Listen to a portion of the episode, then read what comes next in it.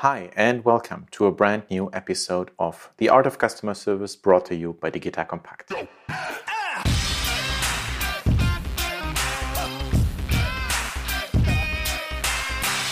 Let's get started. My name is Erik Pfannmöller. I'm your host on this show, a former canoeing world champion, father of three, and founder of Solvemate, a leading platform for customer service automation. On our platform, powered by smart conversation AI, we allow companies to deliver quality customer service faster. As you know, on the art of customer service, I talk to expert about what makes good customer service, which tools and practices are relevant, which new technologies are available in the customer service area, and many other exciting topics around a great service experience. Before we get to it, do you like this show? In case you do, feel free to leave five stars on the streaming service of your choice. Today's episode on the art of customer service is all about the value of customer feedback. My guest today is Cindy Engelmann, Customer and Partner Experience Manager from Microsoft Germany. In this episode, we will be talking about the importance of feedback, how to get feedback, how to distinguish valuable and invaluable feedback, and to make feedback actionable. So, Everything on this show today will be around the value of feedback. Stay tuned to learn more. And now I want to welcome my guest, Cindy. Welcome on the show today. Hi, Erik. Thanks for having me.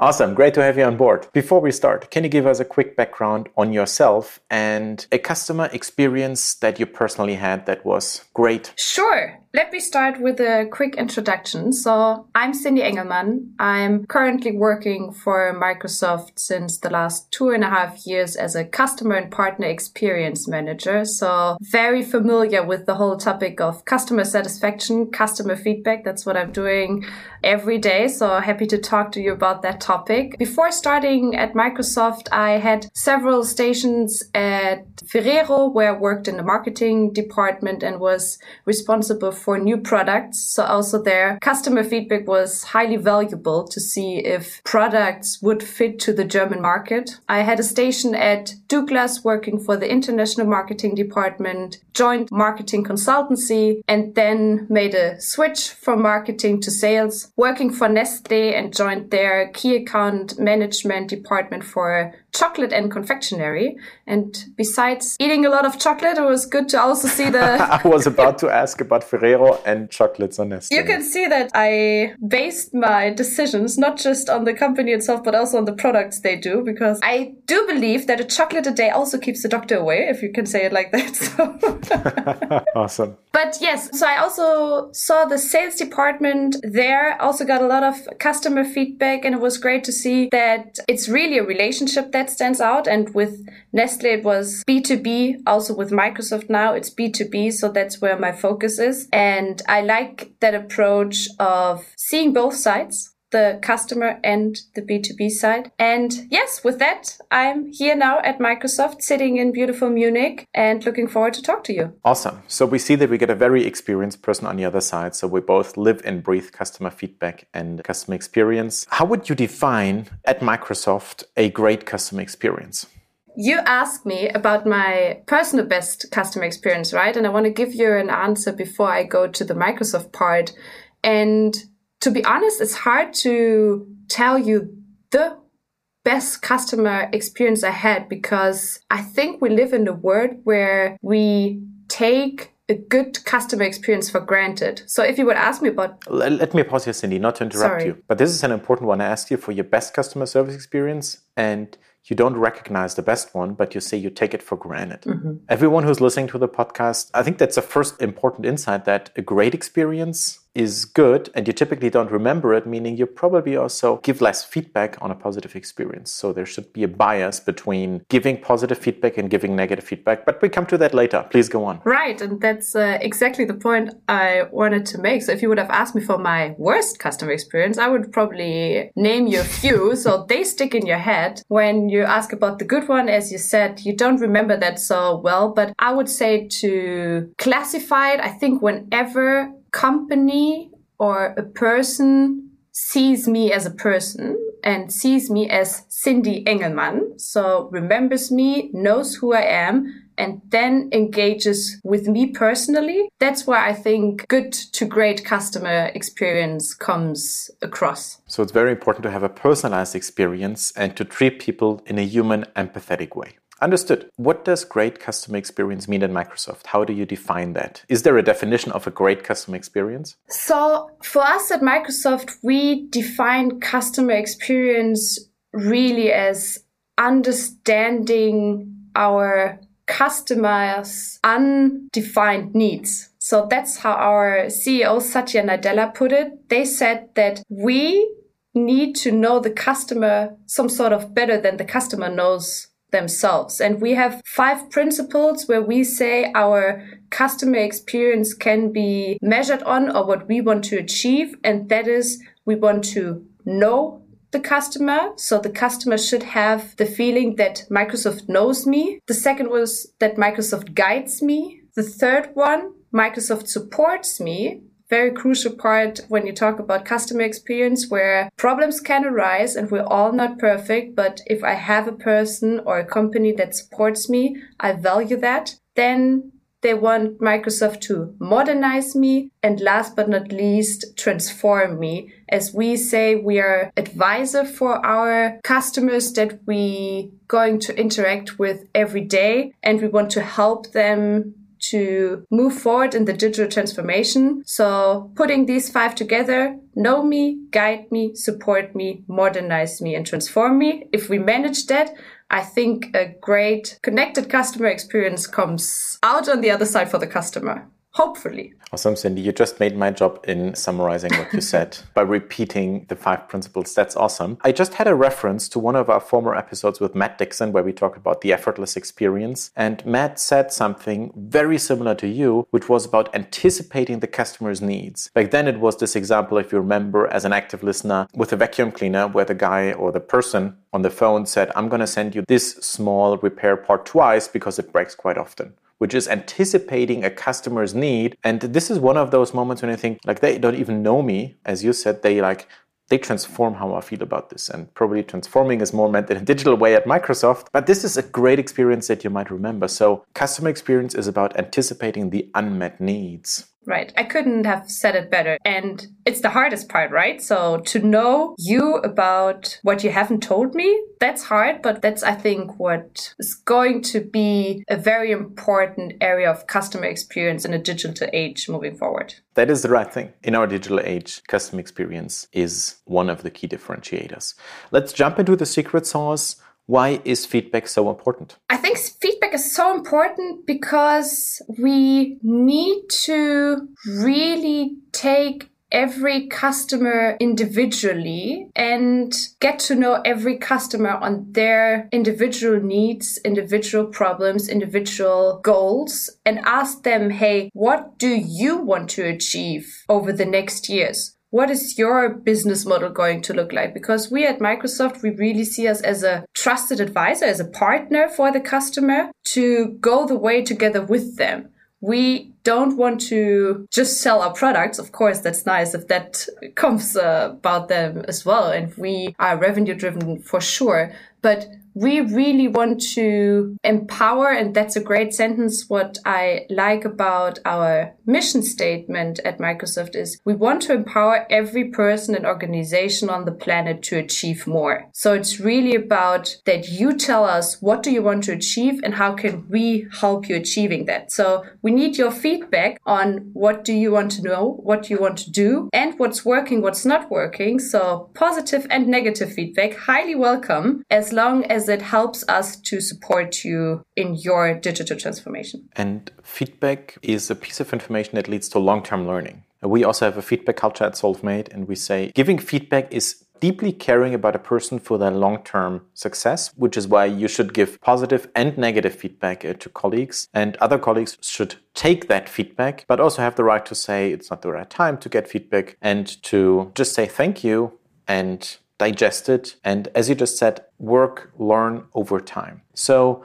when we talk about customers, what is best practices to collect feedback from them? I think in a company at Microsoft, but in general, a big corporation, I would say you have various channels to give feedback. And as you said, it really depends at which customer lifecycle stage you are in, who to talk to, how to give feedback in order to make it valuable. So you have different scenarios when I think about for us working with big corporations, B2B, I think getting to know your key account team that's one of the sources where feedback becomes crucial because they work together with the customer virtually and in person daily. So they get the feedback firsthand. However, this is not where it stops. I think when you then come to a point and also here problems can arise, services don't work. So you need to have a customer support service where you only engage if there's something not working the way you want it to work. That's where this feedback becomes value. So specific to a case, not the overall relationship. When you have a product feature, it's more really related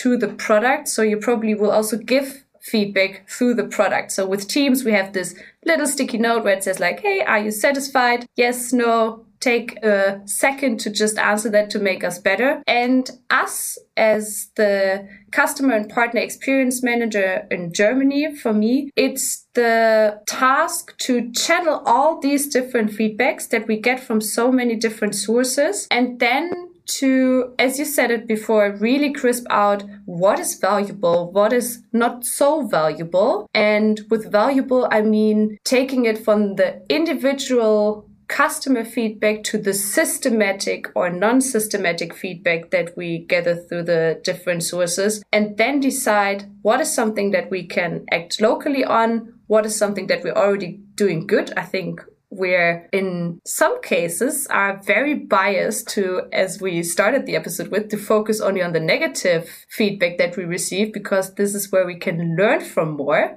I do believe so. It's still important to recognize all the good stuff that we're doing and to really also emphasize what is positive customer feedback and what does the customer want us to do more of and then decide is that something we can do locally or on a global level so also being very connected to the other subsidiaries where we're working in. You are anticipating my next question, and this was about rolling feedback upwards. So in small companies, you get feedback, you can directly talk to the CEO and you get maybe one product line. You at Microsoft, you have probably a key account relationship and then you have the users of the key account. So you have multiple sources of feedback. Do you have something like a centralized customer dashboard where you can see all this feedback and then you said you need to digest it? Do you have something helping you digest it to filter out feedback, maybe something automatic? And I will come to rolling it upwards later. Perfect. I'm happy to discuss both with you. Starting with the automation and to also channel the feedback and knowing where it sits. Also there with Microsoft, it's very complex, and you would imagine that we have several dashboards, as we also have Power BI, so several visuals that can show you customer feedback in every sort of way, which is good. It does make it easier to, as you said, coming to the point what is really valuable and crisp. What we do try, and I like that approach, is to start with each and every function and segment we have. So if you talk about customer service, for us, it's really about when something doesn't go the way the customer expected, they can open a ticket, they can get the direct feedback on is the ticket currently working on? Who's going to be the support engineer supporting you with that case? So this is one i would say channel where feedback becomes very crucial. However we also have checkpoints with customers where we ask them about their direct feedback on a regular basis so this is then, as you said, for the key account management, more important to do quarterly check-ins, for example, to really see, hey, are we still aligned on what we're working on? So we are also trying to ask proactively about feedback, not just waiting for the customer to come to us. And then the next level of that, and I love that what we have been building for the last years on a worldwide level is we build something up that is called the satisfaction predictor so his name is Solta. I like that because it's, I think, connected to a Greek future looking god. So this satisfaction predictor uh, takes over 200 customer data, feedback, product usage, and more and then would give you a customer risk score, which would tell you if the customer would be asked today, how is your satisfaction with Microsoft? This predictor could tell you that they have a good customer affection or a bad customer satisfaction. That is awesome. We at Solvemate, we are a much smaller company than Microsoft, of course. And we have something, we didn't give it a, a cool Greek ancient name. We just called it the customer health score. Mm-hmm. You know, we take 14 data points on our side and then we normalize them to scores and then we take an average score which is weighted, which gets to a number between 0 and 100 and 100 would be you are a raving fan. Yeah. And I think I typically never see something below 60, but it's about a relative Germany, ranking. Least, right? Not in Germany at least. but it gives us a relative ranking on which client could potentially be unhappy and then you can drill down on yeah but in which dimension are they currently unhappy um, you know, there is always different root causes. So probably it's a magnitude cooler what you do at Microsoft with Salto. But I think for the listeners, it is important to not only take customer service, that means people call you when something goes wrong, but also to proactively in certain intervals ask people on how they feel. And on top of that, we had this earlier in the conversation to find out who is happy and who might not be happy because you have indicators of something's not going right and to then proactively call them up. And that's what we at Solvemate do. You know, we're a customer service automation company, but we live and breathe customer service. We call people up and say, we think this is what you should do because we see numbers go in a certain direction to kind of guide them actively. So that's great. A satisfaction predictor is clearly best practice. Any other best practices that you can or want to share here? I think another best practice, and this is not a service or program, a visualization, it's more about the mindset that we live at Microsoft. And this is, and you related to that earlier, is the mindset that we have that it starts from the top to bottom. And it's really that feedback is being breathing through all the Microsoft employees and that they also internally see that feedback is taken very seriously and to be acted upon. So what we have is regular checkpoints with other countries with our headquarter in the US where we give feedback where feedback is going to be asked from our leadership team to really also internally have that mindset that if you give feedback, it's going to be listened and it's going to be acted upon. Because I think when you have the feeling that the points you're going to mention or something you want to change is really taken seriously, you also open up more to your customers and tell them, hey, it's worth giving us your feedback because we could tell you we are having the possibility to change something based on your input. You mentioned leadership team. So, what's the role of the leadership team in feedback? I think the role of the leadership team in feedback is crucial. So for us, having Satya Nadella as our CEO is having such an impact on the way we act, work, and also think about customer feedback because he really embedded that motion or that mindset of being customer obsessed, being customer centric and really actively listening to what our customers want and need. And as I said before, it's really about then in best class to meet the unsaid needs that the customers haven't told us, but that we, from listening to what their problems are, going to identify ourselves. So he also gives us the urge to start with a beginner's mindset. He says, we are not a know-it-all. We are a learn-it-all culture. So we're going to get out there. We're going to listen to our customers. We're going to get feedback from them, what is needed to make them successful. And then after that, go back internally and see how our product range, our services can help exactly solving the problems or the future needs that our customers have. Awesome. I love the not a know it all, but a learn it all culture. So, company culture, it's also a topic of my personal life and personal importance. We are very obsessed with company culture at Solvemate and doing the right things and working ethically and having a growth mindset, being curious is one of our core values. If you start, I know it all, you are not listening to feedback because you feel you already know it. But if you say, I'm open to learn, I'm curious, I'm taking your feedback as a personal growth opportunity, and personal growth opportunities lead to company growth opportunities? That's a mindset question. So, best practice, very clearly, feedback and learning culture, which also must be management involved. Right.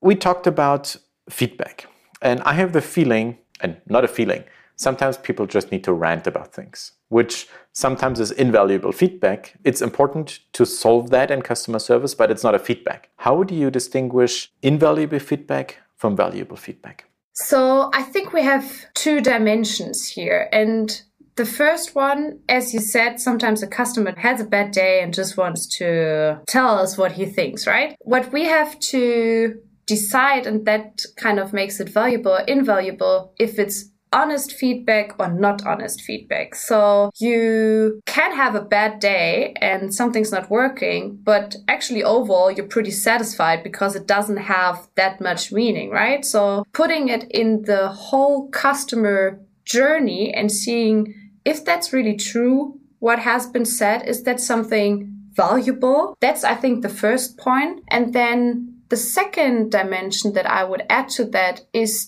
to quantify or to come from a individual feedback and we see every feedback as a gift and I think every feedback is worth to listen to. And then as a later step, you can decide, okay, is that something we need to act on? Is that something very urgently or long term uh, dependent? But take every feedback individually, then identify pattern and then decide is it systematically or non systematically. That's something where we classify valuable from invaluable. So what is something that we see more often and then to really take the big buckets and work with the feedback that we get from several customers. And this is done in your mind and in the minds of your colleagues I mean, it's of course identifying pattern. You said nicely systematic and unsystematic issues. So, is there a certain process or review process where you kind of add customer feedback to a certain agenda point where probably like in a meeting of team leads or country heads, that feedback like it's first of all to be distilled to a single bullet point which of course has rationale and arguments but how is that working and how do you roll this upwards I love that question. And I love the fact that actually that's exactly what we're doing at Microsoft is to embed customer and also partner insights as we have a broad partner spectrum as well that we work together with, but embed all the customer insights, customer feedback in each and every review that we have. And then we go back to the leadership principle. It's forced by our leadership to make sure that whenever we have a feedback session, we talk about the customer and partner insights first. And then we go down to what are product related issues, what are segment related issues. So is it about uh, big customers or small customers, but to really always start the conversations, hey, what have our customers been telling us over the last quarters? And then at the later stage on the page going to tell what are we going to do about it and classify is that something that we locally going to work on or is that something that through these review sessions going to take to our headquarter and tell them, hey, this is something we see not just in Germany, but also in France, UK, and all parts of the world. So it's a bigger deal. So please, we have to solve that globally, but it's forced in every single meeting to make sure that customer feedback is embedded there. And I love that. That is a very strict rule of talking in every meeting about customer feedback first and derive actions from that.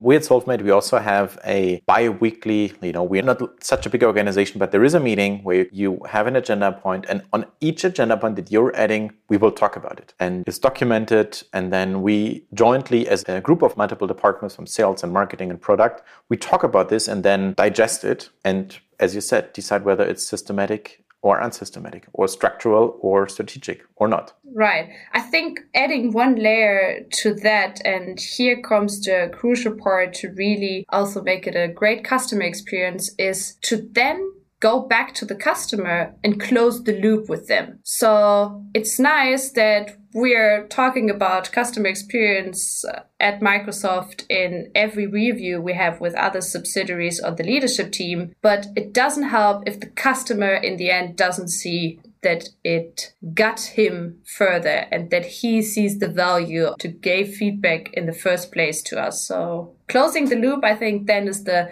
last piece missing to really make it a great customer experience. And closing the loop is the extra effort. It is. Because it's the back channel that sometimes, you know, you talk to people and then something happens. And then a few months later, you think, well, but we talked about this a few months ago, kind of back channeling. I thought about this. I want to get back to you is something like, a, as you said, closing the loop. And it, it's very satisfying if I'm sometimes receiving those messages. Hey, we talked about this. I want to back channel this to you. It's also a favor that you sometimes do to colleagues if you talk about something in a meeting. And working with colleagues is also like feedback culture. So it's very related. And a few weeks later, your back channel information. By the way, we talked about this. This is information I just provided to you. This is closing the loop. Closing the loop takes the extra effort, but probably that's a good return on investment, at least what I hear from what you say. I do believe so. And I do agree that it takes effort, it takes time. And there again, you also, I think, sometimes forget about it, right? Because when something is working again, as we said, it doesn't stick to our mind. So we don't see the necessity to go back and speak about something that has been fixed because there's probably already the next problem coming up. But to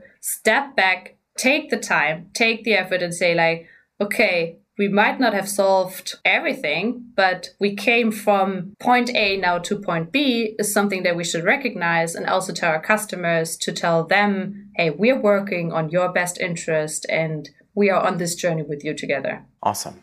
A very provocative question. What's more important, good or bad feedback? Oh, that's a hard one. And I know if you need to decide what's better. And don't give me the, the it depends answer. No, I gotta get you the answer and decide. I say it's bad feedback, but as I said before, even more important if it's honest or not honest feedback. So it needs to be honest. And if it's honest, if that criteria is met, most important, then I would say it's bad feedback that we can learn more from. Great answer. You know, I didn't thought about my answer when posing you that question. What would your answer be? I think you can measure great feedback because you see awesome KPIs. If people are buying more, upselling, doing more revenue, it's like a positive thing you can measure. So you can measure customers' happiness by their implicit actions. It's hard to measure unhappiness because it typically arises in someone before they take an action, which is churning or canceling the service. So I would say it's bad. And I really like the addition that it's about honesty, talking about the true intentions and not about overarching emotions and giving true feedback. That's a good one. So I want to come to like the last section, which is about giving feedback. And we talked about customer experience. And sometimes when you are with a customer and customers give you feedback, meaning, well, I want to have X, Y, and that. And